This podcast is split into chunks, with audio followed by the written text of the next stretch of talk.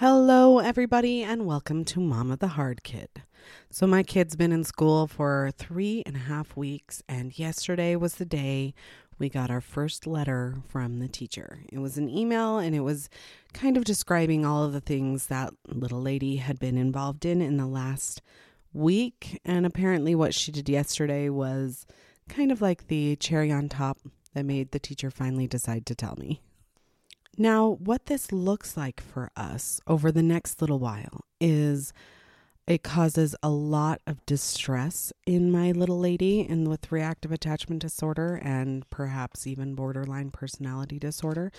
She ends up taking these kind of criticisms uh, very, very hard, which ends up pushing her back into what we call her mood, which is when she gets amazingly dysregulated and it's really hard for her to come back from. So, the first thing that I want to talk about is the fact that it was in her plan to have the teacher contact me anytime she does something like this. When you have a child who has reactive attachment disorder or any attachment disorder, they don't have that home base. They don't have that person who is the the the one who knows everything and goes to everything and when you're sad you go to and when you're hurt you go to and when you're hungry you go to. Instead, they just kind of wander off and do all of these things themselves. So, one of the things that is in her plan is the teacher is supposed to contact me so that I am aware of all of these larger situations and so that I am, you know, still the ending place.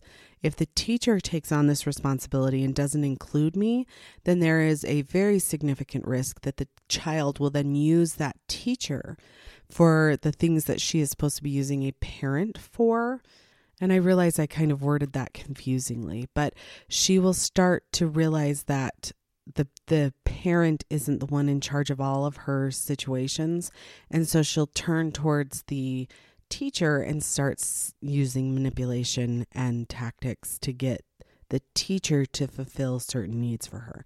And it shows up really funny because I mean, it can be anything from wanting like a video game to wanting a playground. Like she's fairly young, so the things that she wants are fairly obvious, you know, and big. But but it's a weird shift. It's a really important thing to have in your plan. So in the United States, we have two major plans that we use for our children. We have an IEP and a 504. And anytime your child has a severe mental illness or any kind of issue at school, whether it's ADHD or, you know, there's a lot of really different things that can cause a reason for this. You have those two plans to pick from. I'm sure there's more stuff too, but these are the two major things. So, an IEP is an education plan and more specifically, an individualized education plan. And the purpose of this is to put in support, services, anything that the child needs to thrive in school. And it's something that happens from kindergarten and even preschool all the way to 12th grade till the end of school.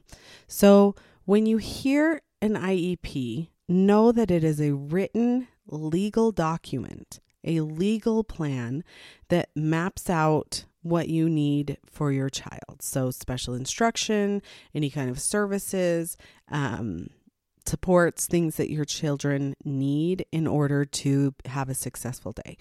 Now, your IEPs are covered by the Individuals with Disability Education Act. So once you create it, it becomes a legal binding document between the school and essentially the student, but also the parent. And this includes public schools and charter schools. And there are a lot of benefits to having an IEP. So, what happens is you put in your request, and they have a certain number of days to respond. Usually, that is 30 days. I do believe that it varies by state, but I think a lot of states do 30 days. So if you go and you say, hey, my kid, I really think that they need an IEP, an education plan to help them because they're dyslexic or because they have ADHD or because of those things, then they have 30 days to get back to you. And then I think they have another 30 to 45 days to evaluate that student. But I think that also changes depending on where you live. There are two criteria that have to be met in order to get an IEP for your child. And the first one is that your child has to meet one or more of the 13 conditions covered under the IDEA or the Individuals with Disabilities Education Act. And we'll go over those in just a second. But the second requirement is they have to need the services in order to thrive in school. So we're going to talk about that one a little bit later too. But first, we're going to go over the conditions. Now, a lot of these are fairly specific, but some of them are broad, and we're going to talk about those. So, the first one is a specific learning disability, such as written expression disorder, dyslexia, dyscalculia, dyscalculia, not being able to say dyscalculia.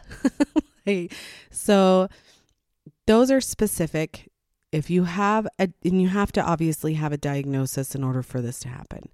Two is fairly broad other health impairment. This can have to do with like the physical part of their body, like whether their arms and legs function properly, whether they have energy levels that, or alertness problems. ADHD fits into this category. Um, but there is a ton of stuff. This is a very broad category. If your child needs assistance, you know, carrying things, if they can't hold their pencil correctly, this this fits a lot of things into it. Number 3 is autism spectrum disorder. Now, when you have a child with reactive attachment disorder, you get a little bit jealous of all of the services that are out there for autism because there's a lot of overlap in autism and reactive attachment disorder when it comes to like social skills and processing the way that they see the world sometimes overlaps in that area. So you're like hey and they're like sorry we can't offer you services. You don't have autism. Okay. Number 4 emotional disturbance. Now this is where my little lady falls into the category and this includes a lot of different mental health issues. So it can be uh, bipolar, schizophrenia, OCD, depression, but also reactive attachment disorder, emotional disturbance. She also has anxiety, so that would fit into this area as well. If certain things need or would be helpful in order to have your child thrive in school, this is probably the area that you'll find a lot of leeway in if you don't have another specific problem. So, number five, speech or language delays, stuttering, not pronouncing your letters appropriate, things like that. Um, six is visual impairment, including blindness. Seven is deafness. Now, this actually falls into, oh, nope, there's the next one hearing impairment, number eight. this includes any kind of not deaf hearing issue. Um, number nine, deaf deaf blindness, which is you know kids that have a diagnosis of both severe hearing and vision loss. That's and number 10, orthopedic impairment, such as like cerebral palsy, any kind of impairment with, you know, major bodily functions that are affected. Number 11, intellectual disability. This is when maybe the IQ of the child is quite low and that they don't really have the ability to care for themselves. They can't really process the social situations well. Um, Down syndrome fits into this category, even though um, they usually do have good communication and fairly good self care for a lot of them, but some of them it takes so a lot longer to get to that point, and some of them can't get to that point. So, number 12, a traumatic brain injury. Of course, very impactful. And 13 is another broad area called multiple disabilities. A child with multiple disabilities that has more than one of these conditions. And and they kind of do this just to sort of keep track. So my child is really, really smart. She's ahead of the game when it comes to reading. She definitely does not have a low IQ. Those things are all fitting in for her. But when it comes to the emotional disturbance, that is where she fits in. And it was really funny because as you're going through with the education people and you're telling them, you know, there's got to be something, she needs something. And they're like, you don't fit. You don't fit here. She does. She fits under emotional disturbance. So, and even under other impairment because she has ADHD. So don't don't let it stop you. Be sure to research the special education rules inside your own state, and they're actually fairly easy to Google. But know that one of those 13 conditions has to be met, and they have to need the services in order to thrive in school.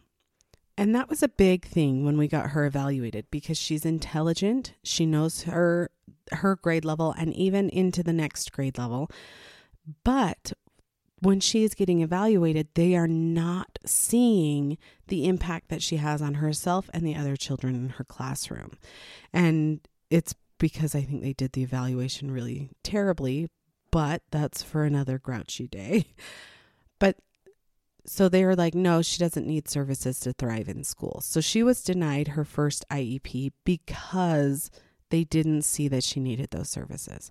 But what's funny is when she gets into a real classroom, that was that was quickly decided to um, be necessary for her. So then your next option is a 504 plan. Now this is a civil rights law. So this is part of the Rehabilitation Act. So the first one is Individuals with Disabilities Education Act and the 504 plan is the Rehabilitation Act. It is a civil rights law. So they fit into two different categories and they work differently from each other. Some people have both, but a lot of people just pick one, but some people do have both. So this is where accommodations falls in. So if you need more time on your test or if you need a break in the classroom or things like that, this is where you want it in the 504. So schools are usually the ones to create the 504 plan, but they are not required to because there is no, you know, actual rule set that says what a 504 is supposed to look like or what it should include. So the only thing that schools have to put in writing are their policies about having a 504 plan. And there are a lot of places where you can go to kind of see what works in a 504 plan for students. But what you usually find in a lot of 504 plans is changes in environment, like taking a test in a special space or um, different instruction cues. Like they'll they'll prompt this child, you know, more than they'll prompt the other child check in on them, make sure they're understanding things a little bit better, and also changing how the curriculum is presented. So if your child needs a few extra minutes, then maybe they get an outline of the lesson before the lesson happens. So, the big thing about this is they're not going to change what is taught, but they can change how it is taught. You can maybe work with getting a special chair for your child with ADHD or having technology be able to speak out some of the instructions on the iPad for kids that are dyslexic or things like that. They also have a portion here that is relevant for my family that we have not set up yet, that we are still in the process of getting done, which is support for social and emotional challenges. At my child's school, they have a special education room and it has these special seats for kids to calm down and they have books and they have little things on the wall where they can point to what they're you know feeling at the moment. And unfortunately we haven't set this up yet. So because my little one hasn't had the chance to process her feelings then she is getting overwhelmed and it's becoming really challenging for her. So I am in the process of trying to get this set up for her. So your IEP can have modifications, but your 504 plan usually doesn't. It technically can have them, but it usually doesn't have, it doesn't modify what your student is expected to learn or what they are taught. So they might get fewer homework assignments or be graded in a different way. Just it just usually doesn't. It's usually how your child is taught or providing an environment that makes it easier for them to learn. So, just to be clear, accommodations assist in your child learning the same curriculum as all of their peers. Modifications are when they change what your child is learning. For example, if your child has a very low IQ, they might take out some of the stuff that they are being taught to their peers and kind of tailoring it to what the child can actually take in. Those are modifications. Accommodations usually involve, you know, like a, an actual change to the environment. There can also be behavioral intervention plans. And according to the email I'm getting from teacher, it looks like we will probably be getting one of these as well. And really, all it is is it's just kind of an outline where you list what the problem behavior is, describe why it's happening, and then write down the different strategies and supports so that the teacher can follow that same protocol and keep it consistent for the child. They also put it in writing so that they are essentially legally required to deal with the situation the same way or a similar way every time. Now, just just so you know, these behavior plans don't always work. Some you have to keep going back to review any of these plans, but know that sometimes it's going to be a mismatch and it's not going to work for your student the way that you hope it would, but we just keep going back and we just keep trying. Now, one of the things that's nice about a 504 plan is that you don't, your child doesn't have to qualify for special education. So if your child needs support and they're not under one of those 13 categories, you can still get a 504 plan with them. So it says that you don't need a full evaluation in order to get a 504, but you will have to go through protocols with the school. So you can request the 504 plan, your school district in the United States should have a 504 coordinator. The they might be the same person that's the IEP coordinator, so you know, you can check, but in larger school districts, I'm going to guess they're going to be different people. And in some really large school districts, you can probably have one at one school or one that works with just a few schools. But you have to have your request for any of these in writing. And then the school will hold a meeting to decide qualifications. So make sure that you are writing any requests down, keep things through email. Just keep track and just keep documented because these are legal plans. So, because the 504 plans are covered by the Rehabilitation Act, which is why it's called a 504 plan, is because it's Section 504 of the Rehabilitation Act. And this is kind of where they talk about students having a right to a free, appropriate public education or a FAPE. If you get an IEP, you as the parent will be invited to the meeting. If you get a 504, the school does not have to invite you but you do have the option of saying that you'd like to be notified. Um, and you also have the right to see your child's records. But the biggest part of this is if there is a problem with the 504 process, then you, as the parent, have a legal right to complain. The 504 has fewer protections than the IEP, but it's still usually a good plan in place for some kids. Some kids really need it. And I know there are some parents out there who don't want to put their child in any kind of special education system. They don't want the labels, they don't want the stigma, they just want their kid to have a normal learning experience in school. But what I would caution is as hard as it might be to have the label of being in special ed, it might be even harder to not be able to have the basic skills and concepts that you should have gotten two years ago in your classes. It's going to throw you behind and it's going to ruin your trajectory for educating your child all the way through the rest of their school year. It might be worth a few difficult years instead of having many difficult years. And when it comes to reactive attachment disorder and ADHD and all of those things, there I want you when you go into your meetings to know that this is an individualized plan for your child.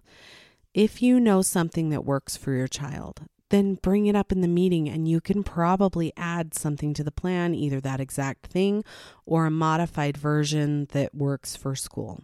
So, one thing that really works for my child is if she has a minute, she can calm down if she is put into an environment like the calm down corner. And if she gets calmed down before she, you know, has her big thing, then, you know, you've caught it early and and it's very beneficial for the rest of the day and then she's not embarrassed and then so beneficial even for the rest of the week. So you can put into her his his or her IEP or 504 um, you're going to have more control again over the IEP and you're going to be able to tell them the things that are beneficial for your child and help them out.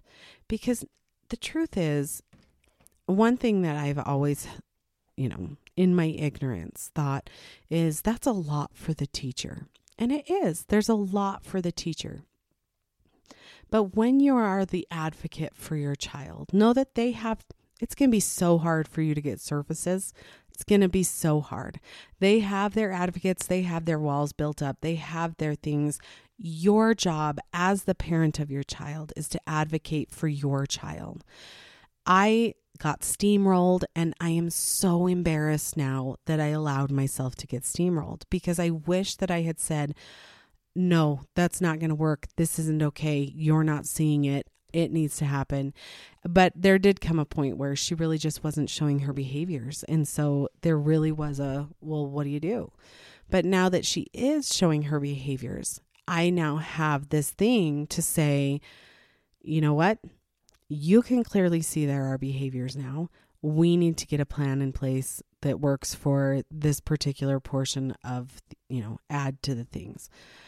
Make an environment where your child can be successful because their job is to take care of the entirety of the classroom. The school's job is to take care of the teacher and the classroom, and your job is to advocate for your child. And that might also look like coming in and volunteering. That might also look like being available for calls. Like one of the things that I would like to add, it is not currently in an IEP, is to say, you know, I if she needs to call me, let her call me. I need an email every single time something like this happens if she needs to call me, let her call me. She gets calm down time four times a day if she needs. Because I would love to be able to solve this with a stern talking to or or those kinds of things. I can assure you and I can assure the school that I am quite on top of things. My children are important to me. They have structure, they have needs met.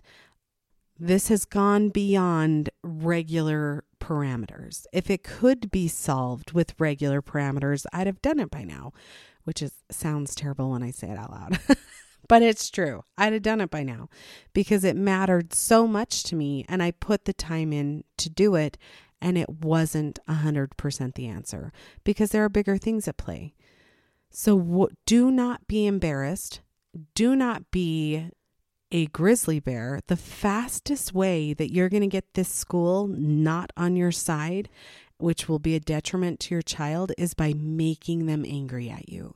If you are aggressive and you're mean, and it, you know, occasionally there will be a time where you might have to dig in your heels, but know that this is a relationship that you also have with the school. Your child is going to be there.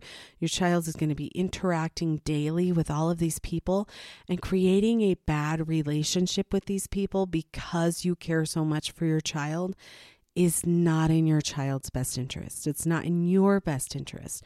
So, to come at it in a way where you are being as professional as possible, because this is emotional, this is your child. You need to be able to remove as much of the emotion out of it as you can and stick to factual information and stick to the situation because that is going to provide an environment where people don't get defensive and people don't get resentful because your child that you know might be difficult. In my case, there's a lot of difficulties that my child can come up with. I know that teacher is going to be in the classroom with that child. So I need there to be a symbiotic relationship. I need us to work together. I don't need to be in competition with the teacher. And again, there might be a time where the teacher is not fulfilling the IEP, but that is when you say, hey, I have a legal document here, and this does need to be abided by for the best interests of my child. So, how do you know which one to pick? How do you know if you're going to pick an IEP or a 504? So, remember first off, if your child fits one of the 13 special education criteria, an IEP might be a good first step. And if your child needs a physical change to their environment, a 504 plan might be the best step. So the IEP will change the education plan. The 504 will change the education environment. So, the IEP, you have to have one of the 13 disabilities listed in the IDEA. And in the 504, it is any disability. And for both of them, it's as long as it's interfering with the child's ability to perform in school. I do kind of wonder too if I could get an IEP for mine if she's inhibiting other people from being able to learn. Oh, amusing and sad. So then you ask, what do you do if either of these things is violated? If your IEP is in violation or your 504 is in violation. So with an IEP, you can have mediation, you can have a due process complaint, you can have a civil lawsuit, any kind of lawsuit, a state complaint. And in a 504, you can have mediation, alternative dispute resolution, an impartial hearing, or a complaint office to the Office for Civil Rights. You can also have a lawsuit. Neither of these plans will cost additional money. However, there can be money taken away from the school if they don't provide these plans to students. So, these plans are available these plans are supposed to be able to help your student thrive in school the best that they can. And some are successful, some take a long time to figure out. And then as soon as you figure them out, your child changes a bit and it's just a long process. But there is something there, something to utilize, and something that will hopefully result in fewer emails home from the teacher. I wish you guys all the best. Parenting is hard. Thanks for joining me.